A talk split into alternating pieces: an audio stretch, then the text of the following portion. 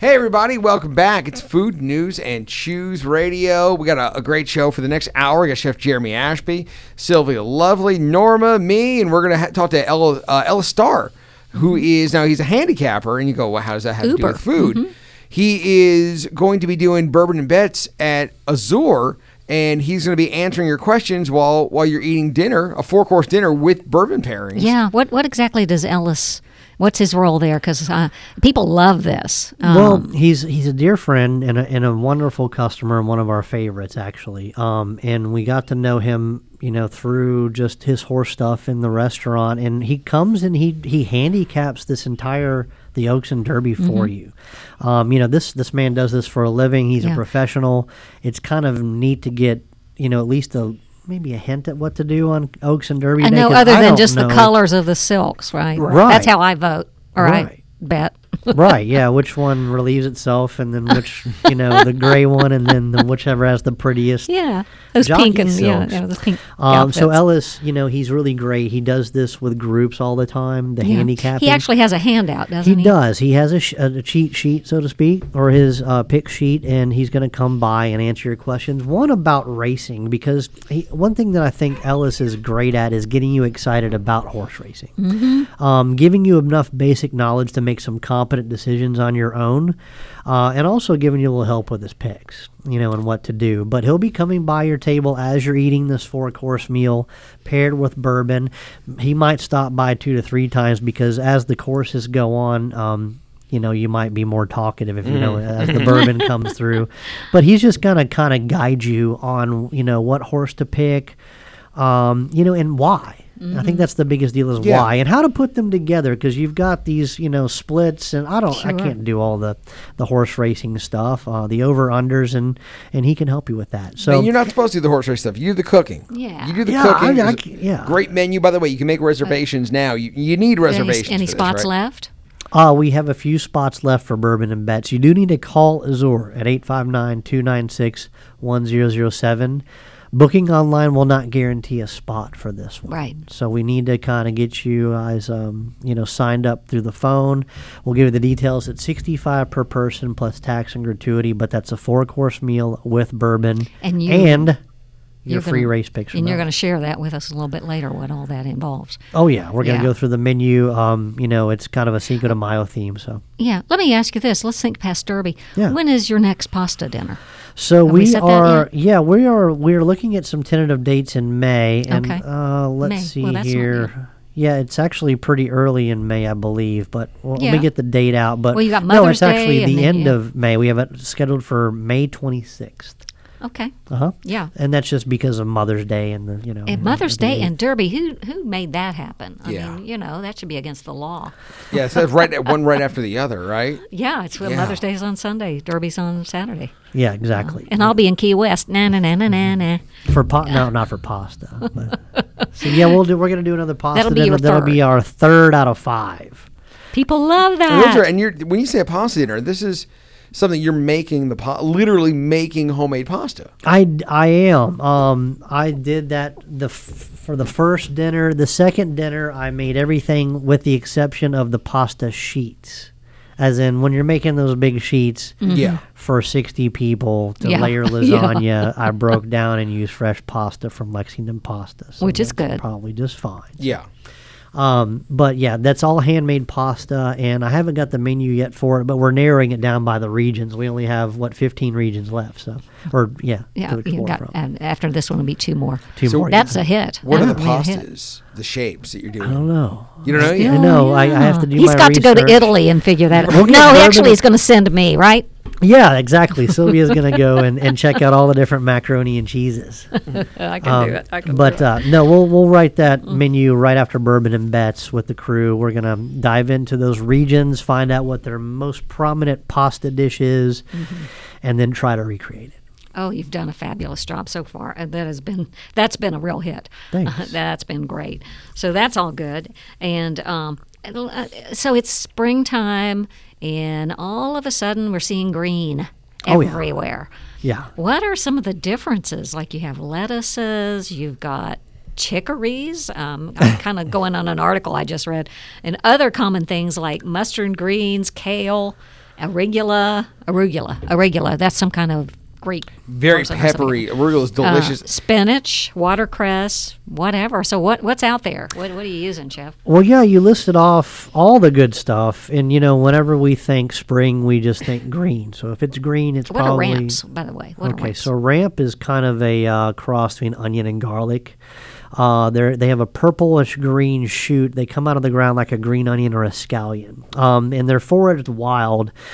They really haven't been cultivated uh, for for mass production. I'm not sure what that is. I do know they take seven years to fully mature. really? really? Yeah, so I mean, the ramp that I'm meeting is seven years old. I mean, that's why they're protected. You can't just go out there and grab all you. Yeah, there's some. Where do they grow?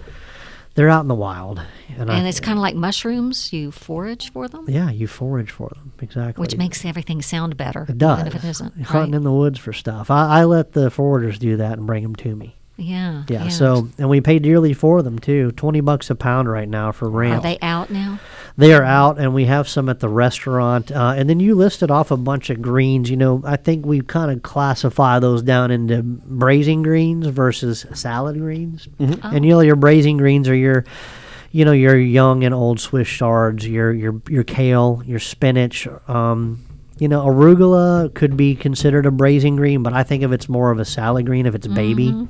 Uh, there's pak choi, there's mustard. Those are yeah. all kind of good cooking greens. Your salad greens are, you know, your normal mesclun mix, and that's a variety of all kinds of different tender, sweet lettuces that don't have that fibrous cooking green Right, texture. right. Um, so you can find all kinds of that right now. Another one I see a lot of is sorrel and nettles. Nettles are something my cooks hate them. Why? Well, they, sting, you- right? They sting you to death. Yeah. What? They're stinging nettles. They're they're it's a plant and the the leaf. can if you, you touch them? it, it it just burns the heck the tar out of your hands and just your your skin. Well, you, if you cook them, they don't do that. Oh. So, but they have some stems. So I, you know, the guys have to wear gloves, and then every time an order comes in, they put a glove on to grab into So- the nettle bin. So and you have to have a the skillet. surcharge to send them to, so you can send them to the urgent tra- treatments. I you probably should. I think I've never seen anybody do this, but people I'm sure have mistaken them for salad greens. Ooh, Oh, no. You know, I'm, Yeah. I'm, I I have a bag in the walk-in now, and I'm afraid one of my young cooks may Won't even hmm. know. Won't Won't, even think know, about it. so- So, now there, when you talk about greens, we also kind of, you know, if you buy a bunch of carrots and it has the greens on them, people will cut them off, throw them away. Same thing with beets. People buy the, you know, But buy the good, beets, right? cut them off, throw away. I, mm. I love beet greens, carrot greens, and you can the put them like tops of celery. soup and stuff like that. Yo, yeah, but you could saute beet. I mean, are there any of those greens that are actually attached to vegetables are great? Some could be eaten raw. I think people eat beet greens raw, but I always saute them and hmm. eat them up. Another one is chicory, and you were we were talking about that before we went on air because I hadn't heard of it. Then when you reminded me that it's added to coffee, Yes. In Louisiana, the New Orleans style coffee that you get at Cafe Du Monde has ground chicory in it. And it's it's a bitter. Maybe you can describe it because I've never had it on its own. Is it like, like it's like a bitter taste, right? Uh, yeah, I mean they they, they kind of use it as a coffee substitute, probably from availability. And it has just kind of that earthy, bitter kind of flavor. You know, chicory coffee and beignets in New Orleans is that's the thing. what you do. That's what you do. Uh, you know, that's the one that you're probably most familiar with. That that is like a herbaceous, woody plant. Um, you know, the ones that I use mostly are like the the the red endive and Belgian endives and th- that kind of kale, which is more like a, v- I mean, uh, chicory, which is more of a like a vegetable. Um, you know, the flowers can be used in the in the common chicory plant. Um, you know, I don't. I, it's just not something I, I, I deal with a lot around here. One of the things I was looking at w- when talking about like uh, carrot greens, very good. People like to use them as pestos or use them in pestos Right. as opposed to basil because you can use just about any edible leaf in a pesto. You know, Sure. i- i- you know, grind it up, nuts, cheese, and it'll.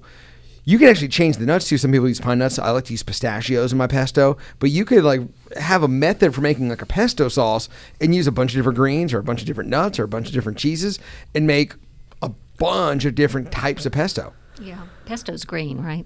Yeah, mm-hmm. goes along with spring. Yeah, it goes on with oh. spring, right? And then Oh, okay. the what are you using the most right now in your salads? What what as Uh, let's salads? see. Uh, typically, right now I'm using a lot of rainbow chard, not in salads. I'm using the braising greens mostly.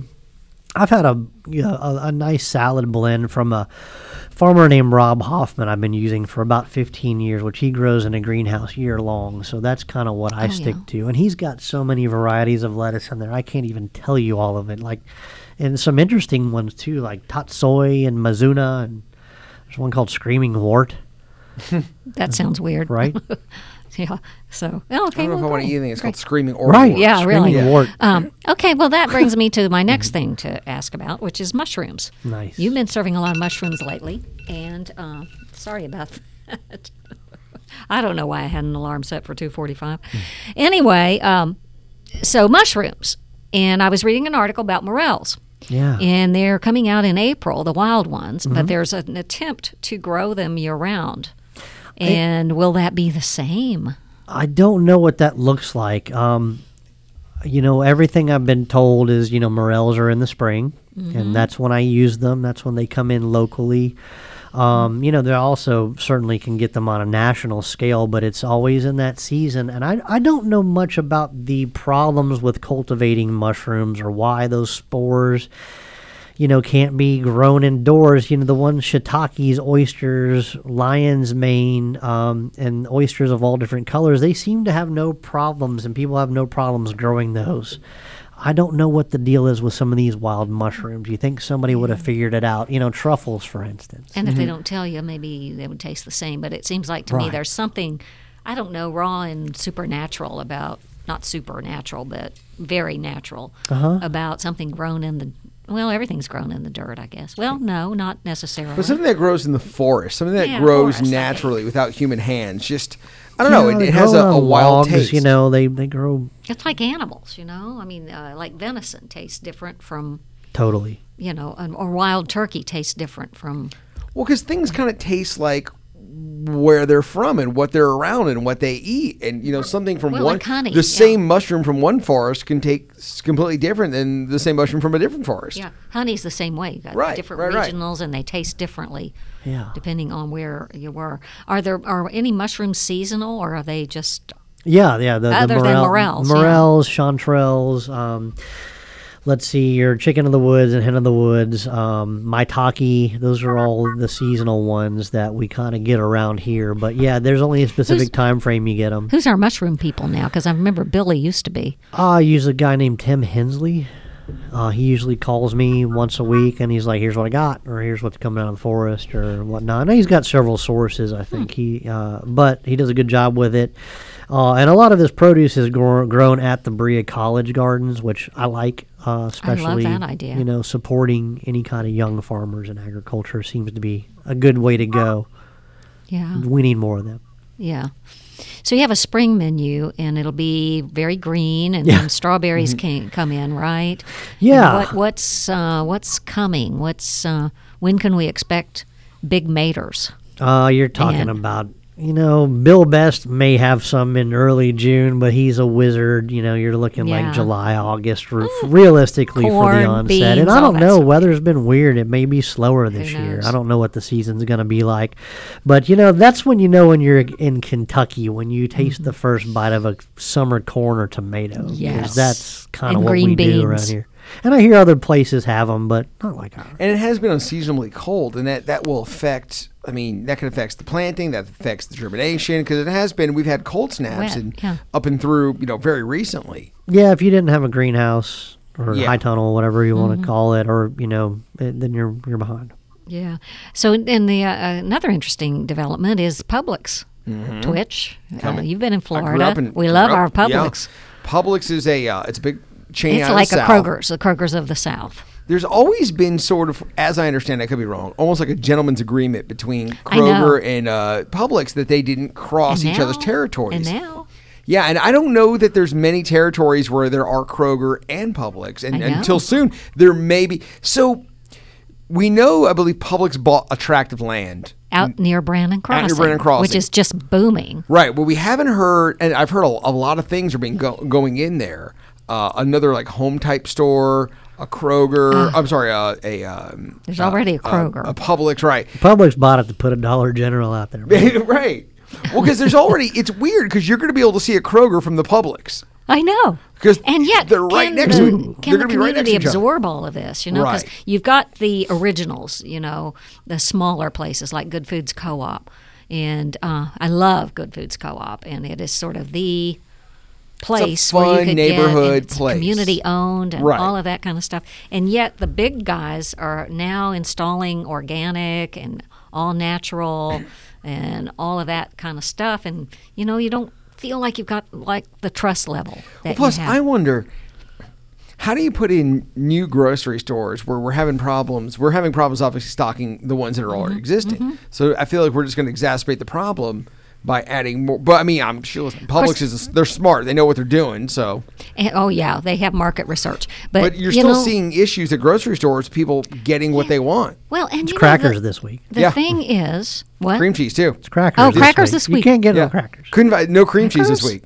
No I went cream two stores couldn't find any cream cheese. No, there's Now no. maybe cream it's cheese. better It's now, but a couple days ago, I couldn't find any cream cheese. Well, okay, so then you've got one of the things that irritates me, and maybe I'm wrong because they do have market research that shows they need this stuff, but you've got all these abandoned places too.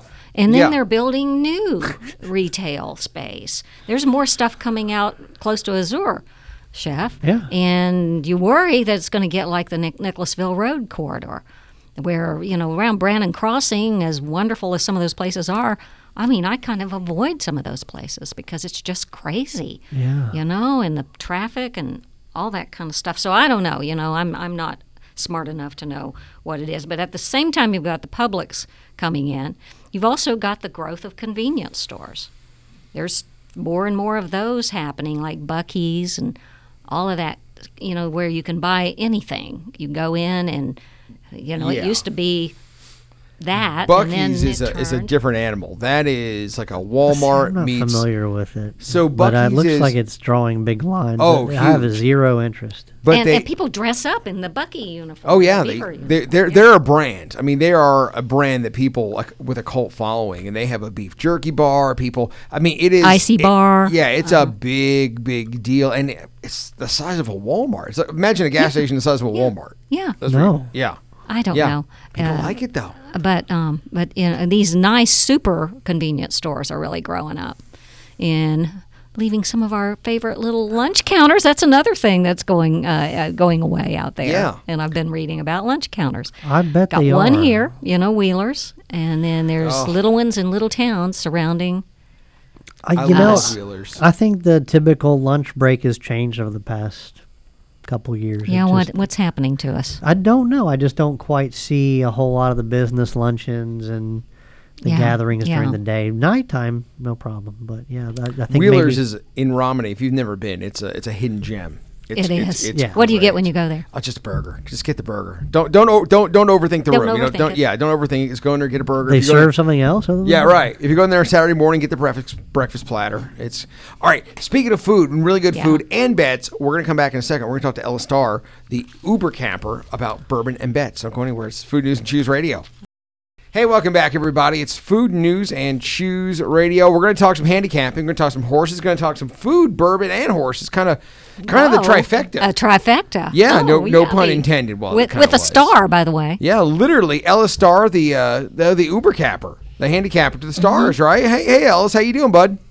I'm doing great. It's a really exciting time Busy. in racing in Kentucky, in Lexington, Louisville. Just Yeah. fantastic. Looking forward to a phenomenal Derby and Oaks Week. Yeah, you're busy. Uh, Keeneland's going on um, today, Saturday. Is it running today, or is to yesterday the last day? Uh, No, yesterday. Ke- yeah, Ke- Keeneland always always closes on the Mm. Friday because Derby. Oh. They used to run the the uh, the prep race a mile before. It's now the Pat Day Mile. It used to be called the Derby Trial on Saturday, but they don't run it anymore. But Churchill always opens on the first Saturday, the first Saturday before the first Saturday in May. Oh, So now they will actually pick the lineup for the Derby uh, on Monday. Yeah, two to three o'clock on Monday. Uh, it'll be covered live, probably uh, on uh, YouTube and a bunch of other places, the TVG Racing Channel, and they'll be doing the post position draw for the Derby and for the Kentucky Oaks. And then all after the that's information. after that's announced on Thursday, you guys are having the bourbon and bets dinner with Yeah. Ellis at Azure, Oh, right? yay. Yeah, you know, we always got to make things food related. Uh, y- I'll, I do have a very important Keeneland food related question, though, Ellis, if you wouldn't mind answering it. Um, and you probably don't know the answer to this, but I'm curious as to what happens to all the burgoo and bread pudding on the end of the Keeneland meet because His have a- freezer is packed, I bet. Yeah. I don't know if we have a big enough freezer. You know, they got to make a lot of that. well, you, yeah, you know, and that's the kind of food that is left over and tastes really good left over. Oh, even better. yeah, even better. Sorry to throw you that curveball there, Ellis. Yeah. Bread, bread, bread pudding is good one day, two days, especially when you have enough Maker's Mark sauce to toss on it. That's right. Absolutely. So, so you like uh, maybe we could go hang out in the back of the kitchen and we can get with a Mm-hmm. plastic uh, bucket. yes, yes. Anything for their bread pudding. You know, I, it blew my mind when I read their recipe. Um, and I had been doing intricate ones with a lot of little steps. Um, you know, the classic bread pudding was just so easy, and I had been using heavy cream, and milk is actually the superior thing to use because it makes it lighter and fluffier. well, I would think intuitively it'd be just the opposite. Right. And then, you know, I'm a French trained chef. When I hear the word sauce, Mm-hmm. I, I expect something that's nappe, as in it goes to the back of a spoon, it drizzles, it's Yeah, sauce yeah, consistency. yeah. Well, their sauce, it's actually an icing.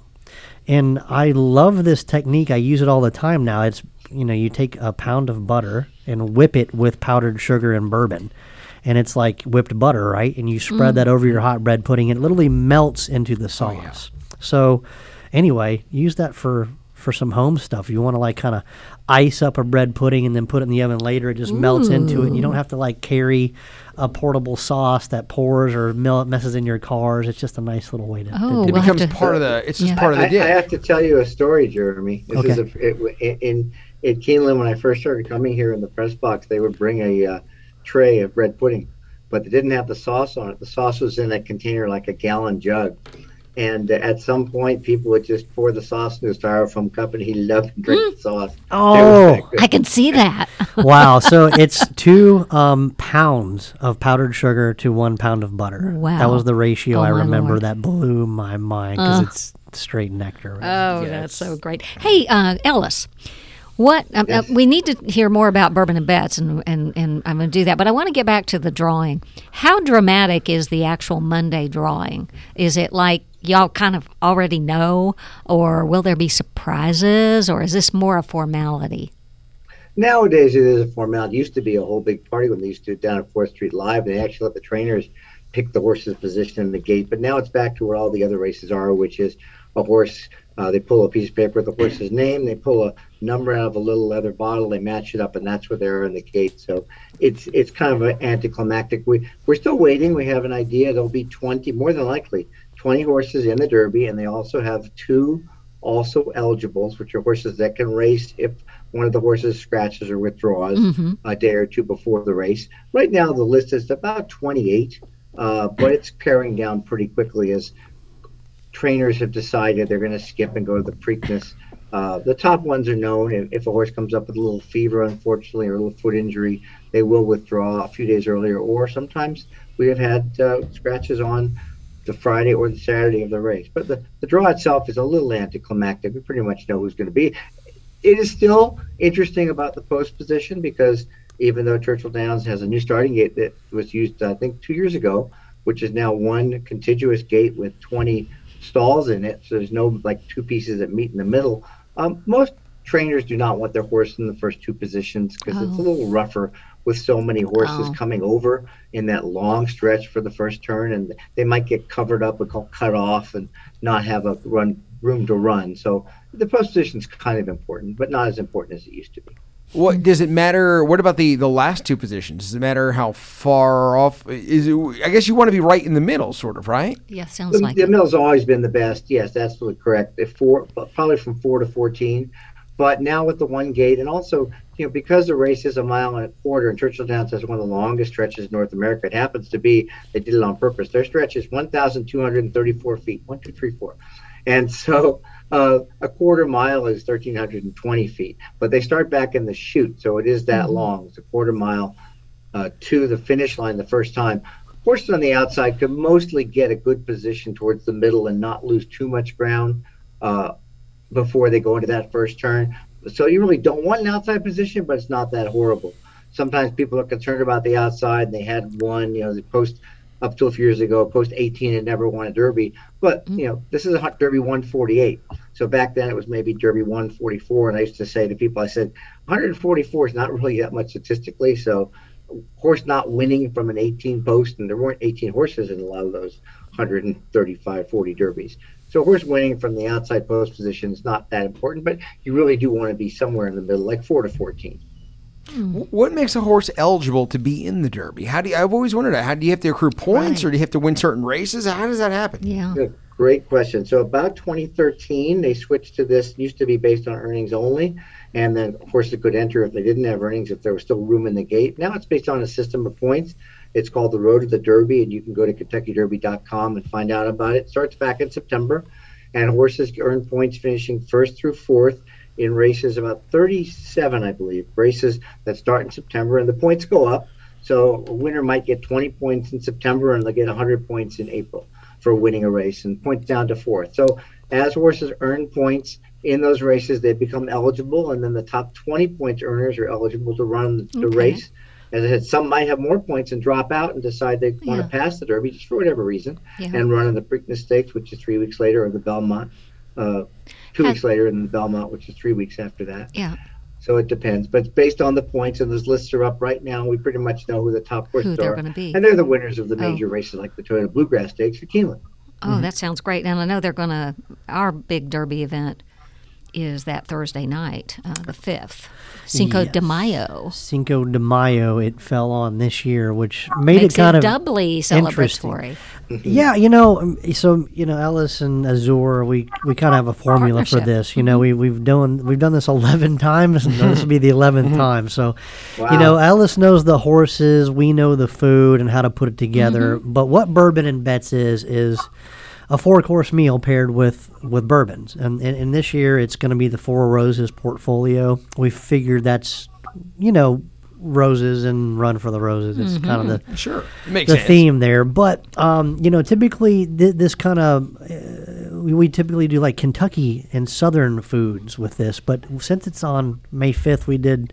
Got to have a Cinco de flavor Mayo. there. Yeah. I mean, have that flavor. Azure is not a Cinco de Mayo kind of place. We don't really do the chips and salsa. But upscale, you bet you can really upscale But I can it. do some cool stuff from South America. So we are. We're, we're, we're going to make this one South American themed. I didn't say Mexican because there's some Mm-hmm. Sure. nuances that aren't Sure, Mexican sure. in this. So swi- shrimp and scallops agua chile. Mm-hmm. Um, that sounds like a weird name, agua chile, really.